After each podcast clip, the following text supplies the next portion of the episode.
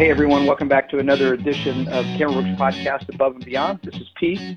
I uh, on this episode I interviewed John Edwards. John is a former Marine Corps logistician who transitioned out about four years ago and went into the wine industry and went to a company that um, is involved in integrated supply chain and distribution for the wine industry. And for this call, um, he thought it would be a good idea to refrain from mentioning the company's name just because it's a family owned company and a private company. So he thought it'd be a better idea to leave that out. So that's what we did. Uh, anyway, his experience is fantastic because he was a logistician in the Marine Corps, but then he transitioned into this organization where he started out doing data analytics. He did analytics, and we talk about that for a little while, and then talk about his career progression. So we get into what he did next, where he essentially turned around a customer service team and then got into the logistics function where he was doing more operational work. So he's been extremely successful at his organization in a relatively short amount of time. So one of the things I want to focus on in the podcast was just kind of digging into how have you been successful? How have you been able to move along as quickly as you have and been as successful as you've been thus far in your company? So we get into that. He mentions a book. He, before we even start talking about, hey, what book are you reading right now? He mentions a book that we get into called Getting Things Done, and it's all about being productive and using, in his case, using his email and his calendar to be uh, very productive. And I love the way he describes it. As a matter of fact, it's inspired me to look at my practices and fix some things in the way that I do things on a day-to-day basis in terms of being productive. And then we also talk about some other books. He mentions Grit by Angela Duckworth, and uh, and then uh, relates that to Mindset by Carol Dweck. And then he finishes the podcast, and I'm gonna this will be a little bit of a teaser because I'd love for you to listen to the whole thing.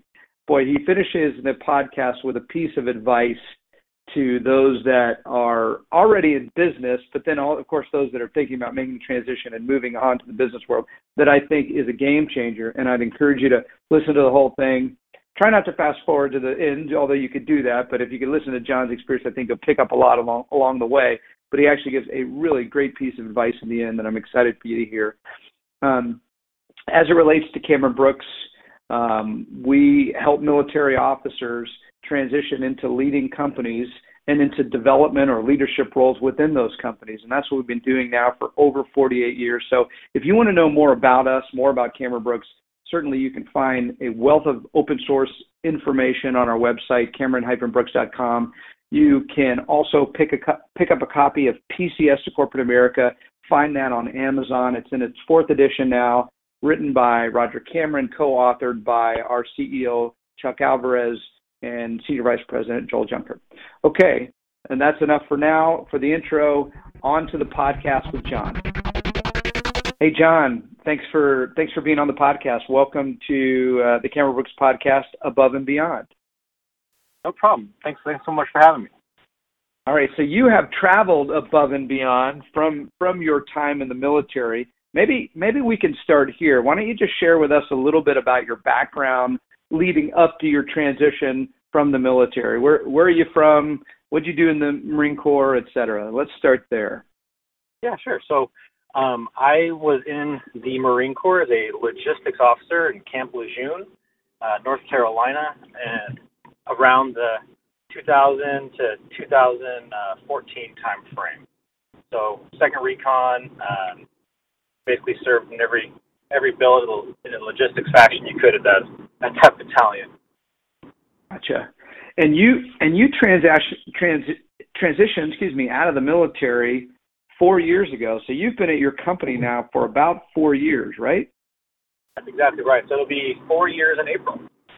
Okay, good deal. So so first of all, I, I know that for this podcast we're gonna we're gonna hold off on naming the company you work for, just as you said, before we started recording this. You know, it's a it's a private company, family health company. So we'll just we'll just leave the name out of it. But why don't you just share with us a little bit about what your company's up to and what they do?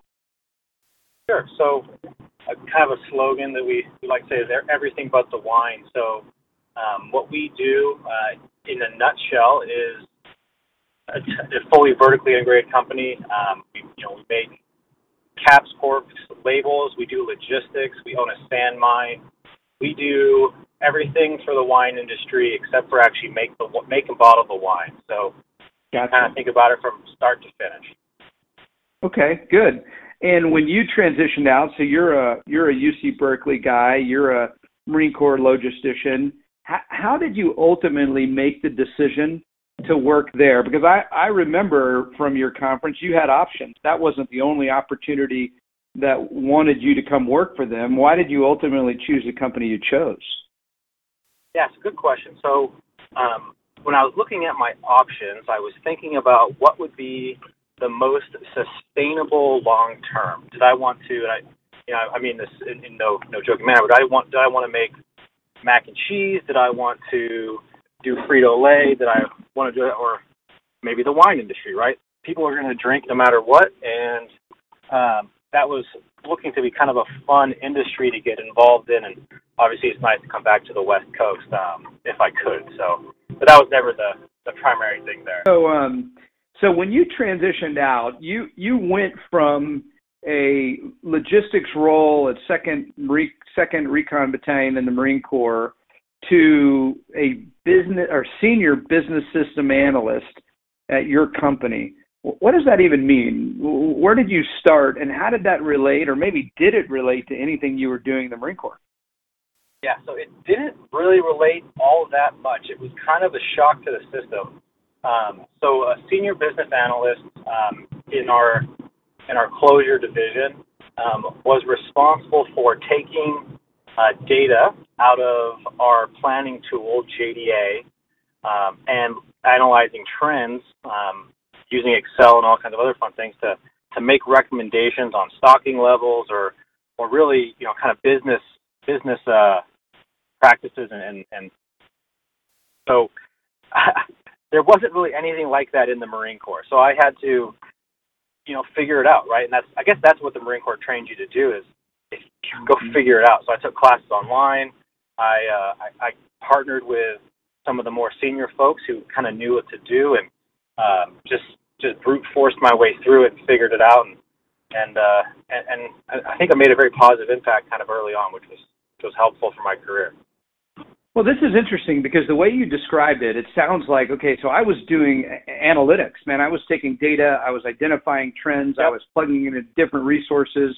But when I look at your background, John, so you're you're a Berkeley grad, which is a great school and, and selective, hard to get into. So obviously the intellectual aptitude is there. But you graduated, you majored in history, and then as a logistician Correct. in the in the Marine Corps, you might have had some some some data analytics but but it sounds like this is uh, far and away more more than you had experienced thus far or leading up to that point. I could be reading a little bit too much into that, but you can no, correct you're, me. You're exactly so right. you said you know you were taking. Ever... Uh, yeah, go ahead. Sorry. I was going to say no. You're you're reading to exactly right. I I I don't know. If, I don't think I ever used Excel. You know, really in the Marine Corps, I definitely didn't know what a pivot table was. Um, you know, you're responsible for operations, getting things from point A to point B, doing maintenance, all of that, and that's that's very useful for what I'm currently doing. But with that first job, it was a whole new world. Huh. And so you you you mentioned, hey, I was taking classes online. I was partnering with se- senior senior members in the organization in order to get there. Help us understand that because I think this is a topic, especially with those that are still in the military. This is a topic that comes up a lot in terms of, hey, what will it look like and how will I get up to speed? You know, my experience is I was a I was a Army field artillery officer, and when I transitioned out, I was doing medical device sales for a very large Fortune 500 company that makes med devices. So I was in the OR consulting surgeons, and obviously I'd never done that in the field artillery in the Army. So I often use that as a, a nice bridge to help people see, like, hey, I, I understand your concern, but let me tell you how it's going to work how did it work for yeah. you? How did you get up to speed? You mentioned some things, but maybe go a little bit deeper there. Sure. So, kind of you think about it when you were in any any junior or something like that, you're thrown into a new battalion, and you're coming out of a civilian world. It's a whole new whole new thing as well, right? Getting to the field for this first time, the culture shock, and it was it was very similar, but on the opposite side, right? So where operations are nonstop, fast paced, um, and you need to learn how to just get things done um, and also follow the rules in the in the corporate world where I got here. Right, it's a little bit different pace. Um, you can't you know you can't run over anybody to, to get there. You have to make sure you you work with everyone around you, um, and and you know slow down just a bit, but also the the technical side of it and and having you know exact answers, be able to be on the data miners is very different. So just identifying what the key performance indicators are, right? So in the military, it was make sure none of my vehicles are down. Here, it's make sure none of my uh, none of my production equipment goes down, or we're always hitting our our our, our line speeds. Um, mm-hmm. So it was just really dig in, learn what was important, um, and make sure that you're able to do that um, over and over and over again. Gotcha. Gotcha. I think I think that's something that people kind of struggle with because it's a little intangible before officers actually make the transition into the business world, and and it's it's likely, or at least not unusual, that you're going to end up doing functionally things that don't perfectly relate to some of the things you've done in the, you've done in the military. And it sounds like it sounds like that's what happened at least initially. Let me ask one more one final question about this specific topic, and then I want to talk yeah. a little bit about your career progression thus far. Now, you said like I didn't even know what a pivot table is or was in yeah. in Excel, and so can you give us an idea of talking about that first role, senior business system analyst? You know how how in depth did you go in some of your data analytics? Because I think that that that would be helpful to know for people that are interested in more data oriented roles. Sure. So in the role, I was expected to become the subject matter expert um, in in our systems, right? Again, JDA um, from a planning standpoint, and then JDE from an ERP standpoint. I was expected to be the system and subject matter expert um, to the point where, uh, you know, within five months or so, I was the one leading improvement projects in those systems. Um, but then from a data standpoint, right, I was the one who needed to be able to build reports um, to service the business. So I took SQL classes and I started actually writing my own reports. Um, so, so yeah, I had to go. I had to go as deep as anyone in the business, right? And uh, and I guess kind of pros and cons, right? So I actually backfilled um, another uh, Cameron Brooks uh, alumni uh, who had the position right before me and did a fantastic job. So so there was very high expectations that I would pick it up quick, just like she did. Mm. Um, you mentioned I told you that, that was my last question, but you said something that I want to I want to pull on that thread slightly. You yeah. mentioned improvement projects. So you're looking at the data, you're finding ways to optimize systems. Can you give us an example, perhaps, of uh, of a of a project or I'm sorry, of a process or a system that you had the opportunity to work on to to improve yeah. in some way? Yeah. So um, through through getting deep into the data, I noticed that we were um, running.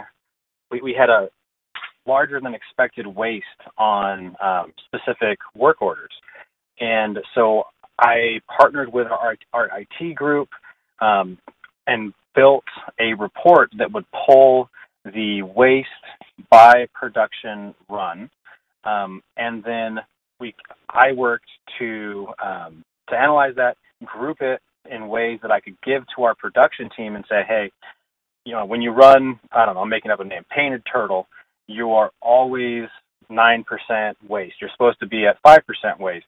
What's going on there? And then that from that mm-hmm. reporting, we were able to drive quite a few um, waste reduction projects that resulted in mm-hmm. you know hundreds of thousands of dollars in savings, um, cash, right? Mm-hmm. Um, you know, kind of just right away. So identify issue, see how it can be related, get the, the data, and then um, then run with it for improvement projects. So I was doing a ton of that. I uh, I want to make a point here, especially for those again that are that are listening to this who are still in the military and, and thinking about transitioning or, or preparing to transition. Just notice the way that John, you know, talked about the bottom line. You know, I've identified waste, took it to cross-functionally, took it to uh, the production team, and in order to save money for the organization.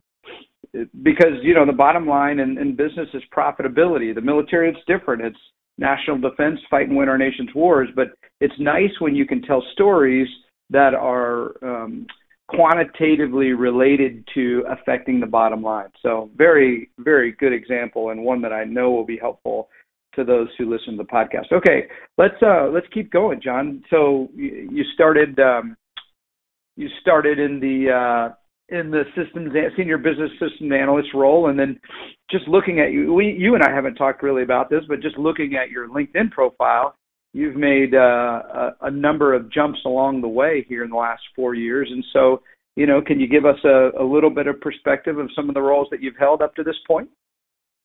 Yeah, so I've I've been very fortunate um, where I've been in the the right place at the right time. Um, so I think that I've again, this is not not not normal or experience, but I think that I've been either promoted or given additional responsibility, kind of on average every year. So started as a business system analyst. Um, about a year, and maybe about eight months in, um, a manage so manager manager of customer service, which is kind of logistics. Um, it's basically getting product to the customer, being the customer face, um, and making sure you know the whole supply chain worked in, in the eyes of the customer. Came open and I applied for it, and and fortunately, because of my logistics experience in the Marine Corps, um, I was able to relate that to you know moving either people, you know whatever you want, right? Same thing as moving um, our products. So I was able to mm-hmm. do well in the interview. Uh, thanks again for the training from uh, Cameron Brooks, and so I got right. that position much much earlier than than would have been expected on my you know any anybody really kind of would have expected. And so they took a little bit of risk with me, um, but I was able to do do very well. I turned turned what many would say was kind of a, a trouble group or um, you know a group that was having some struggles at the time. Turned them around. Now we're a very high performance team. Um, so I took that over. And that was the international side. And about a year in from that, um, I took over what's called brokered freight. So that is truck movements um, that don't go on rail uh, from California. So I took that over. So at that point, I owned all international shipments and everything um, west of the Rockies. So, and then about a year in from that, I also took over sourcing. So not only responsible for the customer side, but also sourcing um, the the either you know the the international shipments, so working directly with steamship lines, um, and then you know, kind of this year, right, I got promoted to senior manager, um, doing basically the same thing. So I was, in in the words of, of my uh, my manager, you you're already functioning at the level of a senior manager, so we just made it official. So nice. I've, I've been very fortunate to work to work through this and and have the opportunity to continue to grow the business. So they they recognize that. Yeah, well, this is there's a couple of quick places to go here. So first off, you said you know, hey, right place, right time, kind of got lucky. Um, come on, let you know. I, yes, true. Timing certainly is a is a factor. Definitely is a factor in promotions and moving along in the company. But what else would you chalk that up to? Because you know it just doesn't happen. So how, how did you know how did that happen? Or maybe maybe I want to get to that topic, but maybe the, the more specific or immediate question would be why did you go and apply for the manager global distribution? No, sorry, that's not even right. Why did you go for the, the manager of customer service? You know, you, you said, um, you know, I went and what I did is I went and applied for it and they saw my Marine Corps experience and they liked it. And so I, you know, so why, why did you go apply for it? How, how did you know it was the right time? Um, so so it would have been been early compared to you know most most timelines. Again, because I, I'd only I'd only been in position for I don't know. It was definitely less than a year at the time, um, uh-huh. and so looking at it, I wanted to get I wanted to get a team back, a, a larger team, but the customer mm-hmm. service manager was responsible for successfully getting products from one place to another, um, and you know, kind of just owning every portion of that in, in the eyes of the customer. So very high, ex- you know, high execution role. Um, and I also I, I did like the idea that the team was perceived as you know having some struggles or underperforming because that was something I always really mm-hmm. enjoyed doing in the Marine Corps was um, building a team to be high performance, high performance, and high execution. Right, you getting the getting the morale back. So so those were things that were really appealing to me. Um, and I knew the hiring manager um, through previous projects. So okay. I I was I was very focused on on on what do you want to call it networking, I guess, for lack of a better term. But but he had a lot of faith in me based on prior projects, so so it was good. This is a theme, a recurring theme in this podcast, especially. But uh, I end up talking about it. It's my, it's my, it's even my own experience working um, at a, another company prior to Cameron Brooks. I feel like the two keys to promotion, and you've said them, so I, I assume you'll agree. The two keys to promotion are your professional network and your performance. Yep. And a lot of times people think, well, if I just keep my head down and I do my job, just like in the Marine Corps or for me in the Army, if I just keep my head down and do my job and don't, you know, mess up and really, you know, do a good job, then I'm going to get promoted. And that's true because there is a time and grade, time and service component to promotions, especially for a JMO. But that's not true in business. That's at least it's not true in my experience and it doesn't sound like it's true in your experience. What's true is you you worked with this manager on previous projects. You said yep. he recognized your high performance and thought, "Man, John would be a good person to come lead my team." What do you say to that, or what do you think? I'd say that's exactly right. So, so yeah, and I've I've I've been very intentional about continuing to work. So this most recent promotion, I, I stay I'm staying with this uh, same manager. So so we we make a great team. So, but I would agree with you completely. The those who get promoted um, fastest not only can deliver high results, but also know the right people to talk to at the right times um, to get the name to get their name out there in a positive way. Now you use the term for that networking, and I would use the exact yep. same term, by the way. Um, yep but it's interesting. Sometimes I, you know, someone will say, "Well, how do you get promoted in business?" And I'll say, "Well, you know," and and I go down the road of the here are the two things that are required, and I sometimes will get a little pushback, like, "Well, that sounds like, you know, you're sucking up, or you're, um, you know, you're you're brown, I don't know, brown nosing, whatever. You know, like you're you're you're not being genuine, but you're just trying to get ahead in this world, and that sounds cutthroat, but." But I, that's not what you're describing, and that's not my experience either. So, can you I don't know. Can you unpack that a little bit? That's not. I understand how broad of a question that is, but can you try to unpack sure. that? Let us let us hear how important it is. Let us know what you do specifically to to network and build your brand up in your organization.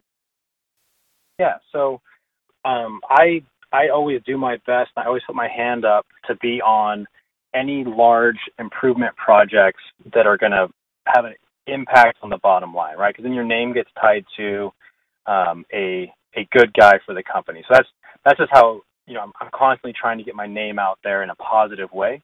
Um, the second thing that I'm very intentional of is I spend I have one-on-one time with people who I think are influential in the company. So I'm going to make up a name, but let's say his name was Daniel or someone like that. So Daniel's a, a high-performing, let's say, director, um, and is in my division then I want to make sure that I can get some sort of and it's it's very selfish on my part, but I'm going to ask questions on how he thinks I should do some certain things. It's basically a mentor-mentee relationship. Um, right. So I guess you know not not a sucking up, not a brown nosing, but a mentor-mentee relationship, and then that I can get the benefits of that person's experience, and then that mentor right can get the benefit of seeing what I'm doing in a way that they wouldn't normally see it, and so they have kind of a an idea or an inner dialogue about John's John's working is you know he's working very hard. He's trying to do all these things. Mm-hmm. Um, he's having positive impacts, and so when again Daniel has a position that's open, he's like, I know who I want to fill this position right away. Mm-hmm. Um, tell me, tell me what what kind of reception you've received. Obviously, it's been positive in the way you're describing it, but maybe you can go a little yeah. further. Um, what kind of reception have you received when when you've gone to a senior director or someone that's kind of in your in your unit or outside of your unit or division for that matter and said hey yeah. would it be okay for for me to get on your calendar or for me to buy you a cup of coffee you, you know what what yeah. how is that obviously it's been positive but tell us how that played out yeah so it's it's always been very positive i've never had anyone say no i don't want to share some knowledge right in fact I, I, I generally I generally find it that they are flattered. Um, so it, it depends on you know how close they are to me. If if they're far away and does they, I'm never going to run into them, then I, you know, I'll be I'll be as forward as shooting an email saying, hey, um, you do have time for lunch or you know let's grab a cup of coffee before or after work or just something. And I've never received a no. And if if I'm going to bump into them randomly um, in the office, then I'll say, hey, you know, I'm working on this project. I'd love to just get your walk you through some of the questions I have and get your input on it over lunch or a cup of coffee or something like that. And then you can get that that one-on-one time. You can you know share a little bit. Everyone rather work with someone they like. So, and that mm-hmm. that works for people up the chain or down the chain. If I if I know I'm going to run a mm-hmm. project with someone out in the warehouse, um, like a team lead that I've never met before, I will go take that person out to lunch or or again grab a cup of coffee so that we can figure out you know how best to work together. I did the same thing in the Marine Corps. Like down the street, um, CLB had had a, had a, a heavy forklift, and so I'd go over there and hang out with the lieutenant who ran the the motor shop, and and then when I needed something, you know, I could ask, and it would get sent over, and, and and vice versa. And I know my I know my gunnies did it, so I learned from I learned from them. Right? You got to have a they call it the logistics mafia. You got to have a strong mafia if you want to be able to be successful. Love it. I want to come back to the you, you know you said you know building your network. The first thing you did, you didn't use this word, but essentially you said you volunteer. You raise your hand yeah. for hard projects that but but in doing that well, there's a sacrifice a lot of times in volunteering there's a sacrifice associated with that you know whether it be a time sacrifice or whatever it might be did you find that to be the case in your situation um, so i i i have been fortunate that I was trying to recommend a book. Called Getting Things Done um, for anyone out there, but it, it's a way to organize your work. So I have found, and I, I, I don't mean this in any you know kind of way, but I've found that I can generally get more done than most people can, and so I can volunteer for a project and still get what I need to get done throughout the day, um, where it doesn't really negatively impact me. I have I have a rule with my wife that I'm always home for dinner. So if I have to wake up early, I do that. But I but I'm always home for dinner. Now, tell can you give us the the thirty thousand foot outline overview of getting things? This is getting things done by David Allen, I think. Yeah. Right? Is that the is that the author? That's okay. Right. Can you give us the uh, you know the the high level uh, thirty thousand foot view outline of getting things done? Yeah. Um, and and you can you can Google that and there's a there's a flow chart, but essentially, okay. I, am going to use um, I'm going to use email as the uh, the point here. But um, you set up your email to where you have an action folder, a done folder, and a doing later or something like that. I, really just have an action and a done folder. But okay. every task that comes into your life, if you can do it in less than five minutes, you do it immediately, and then the task is done. You never have to think about it again. If it's going to take more than five minutes, you throw it into your action folder. And then throughout the day, you work through your action folder based on priorities.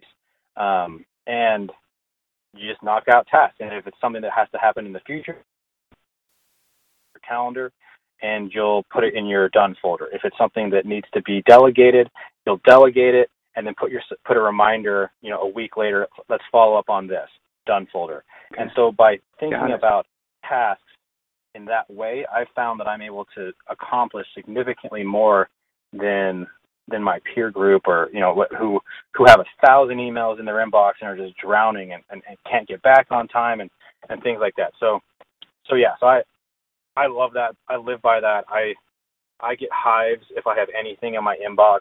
Um, so So so it sounds like it's a very integrated email um, calendar system, and I like it. Boy, you're you're talking my language. It's it's it's reminiscent yeah. of like a bullet journal, although it's not quite a. It's like a it's like a little bit more technical and definitely um, um, electronic version of a maybe like a bullet journal. So sounds good. I, yeah. I will link getting things done by David Allen to uh, to the show notes here for sure, and uh, and go pick up a copy myself because because I'm kind of on a journey like that myself. I was using the bullet journal for a while, and I still use my bullet journal, just not in the way that it's prescribed. I use it more as a journal and I've transitioned back to electronics and you know or digital calendar and email, et cetera. So interesting. I like it.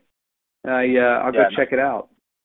I did the Any I did like you know writing stuff down for a while, and then you find you you're spending time writing things down when you could just have it already electronic, and it's just more efficient. Yeah, I like it. I like it. All right, now, are you uh, are you reading anything else, or are you you know listening to any podcast, or um, you know involved in any any um, professional development outside of what you've mentioned thus far? Yeah, so I love I love reading, um, and I I live about 30 minutes away from uh, where I work, so I listen to uh, Audible pretty much every every single morning um, and every night when Okay. I'm driving home. And um, so yeah, so yeah, so absolutely yes. Um, the most recent book I read was um, now I'm drawing a blank. It's called um, ah, what's the name of the sorry, I'll get I'll get back to it. One right before that was Scrum, which is how to uh, basically how to run projects right versus a waterfall. That's a great book too. Um, Right. Grit. Right. God, the name of the book was Grit. I read. I saw I Angela Duckworth, right? Yep, that was a good one. That was the one I've most Yeah. recently kind of kind of finished. What do you like about grit? Um, so I think that she does a great job explaining and then backing up the difference between um, outlooks on life, right? So there's something that she calls learned helplessness.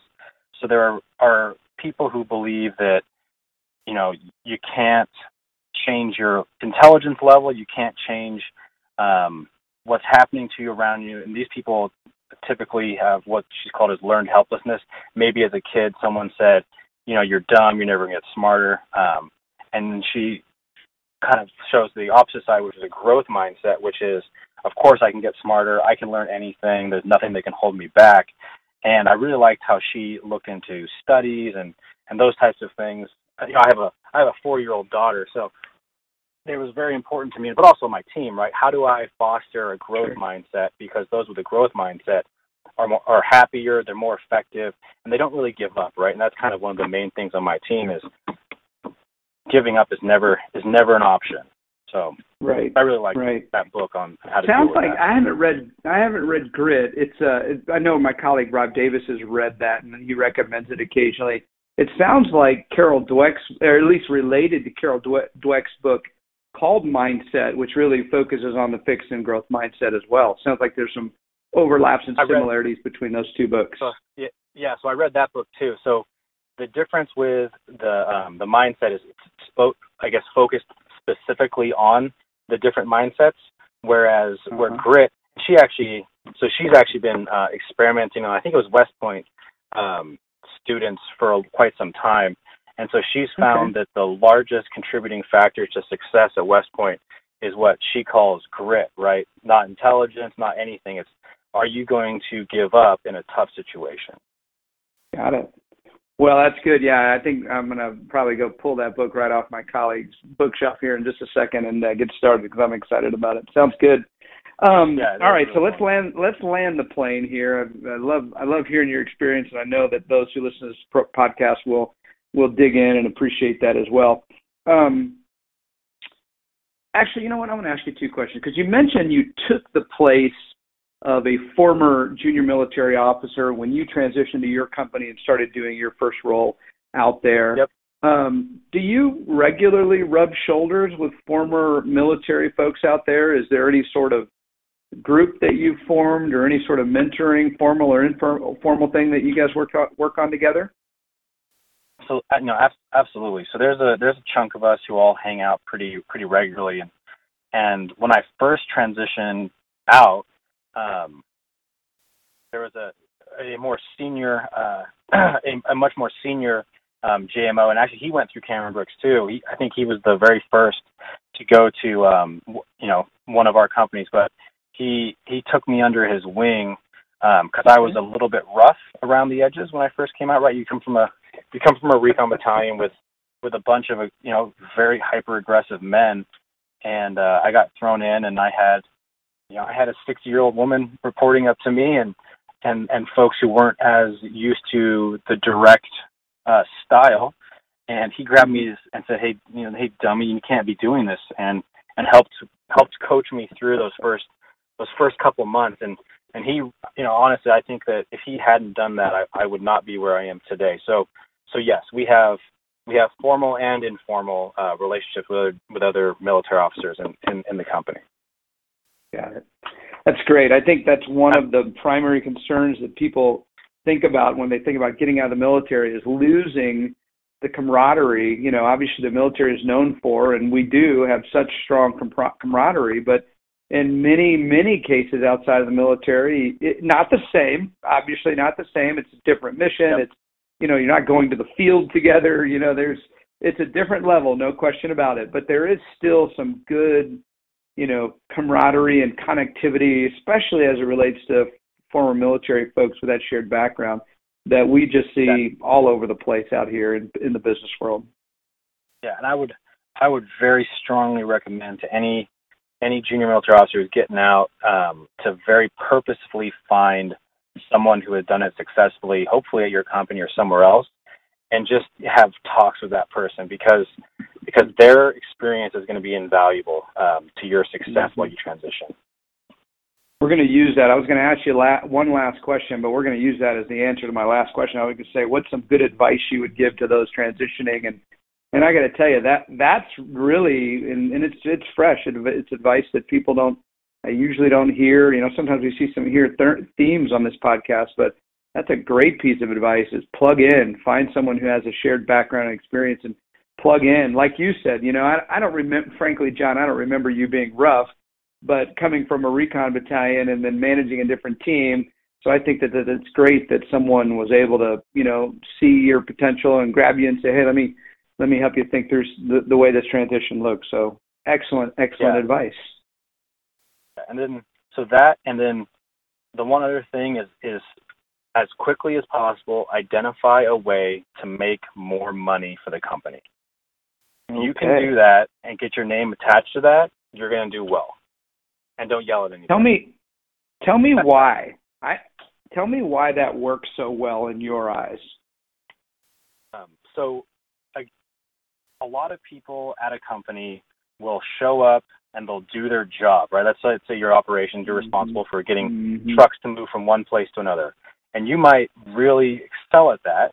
But if you can do that plus get your name attached to growth, um, profitable growth within a company, they will see you as someone that they need to promote as quickly as possible so that you can be responsible for a larger chunk of that. So I tell this to my whole team, right? If you can get your name associated to a project that saved money um, or grew the business, then that is so much better than having I did my job every day really well, right? It's going above and beyond, mm-hmm. but growing the business. So, so profitable growth is the goal of every company.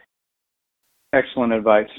Fantastic advice. And why is that? Well, it's because that's the bottom line goal. The bottom line is the bottom line. Profitability is the thing that allows companies to grow and sustain. So excellent advice. John, thank you so much. It's been a real pleasure. Great catching up with you again, hearing how things are going. Obviously, you've been wildly successful thus far outside the Marine Corps, and I my assumption is you'll keep keep climbing and growing. And and you know, I look forward to having you back to a Cameron Brooks conference at some point in the not too distant future to bring out some more great JMOs. Perfect. Thanks so much for my uh, for having me out here. All right, good deal. Thanks, John.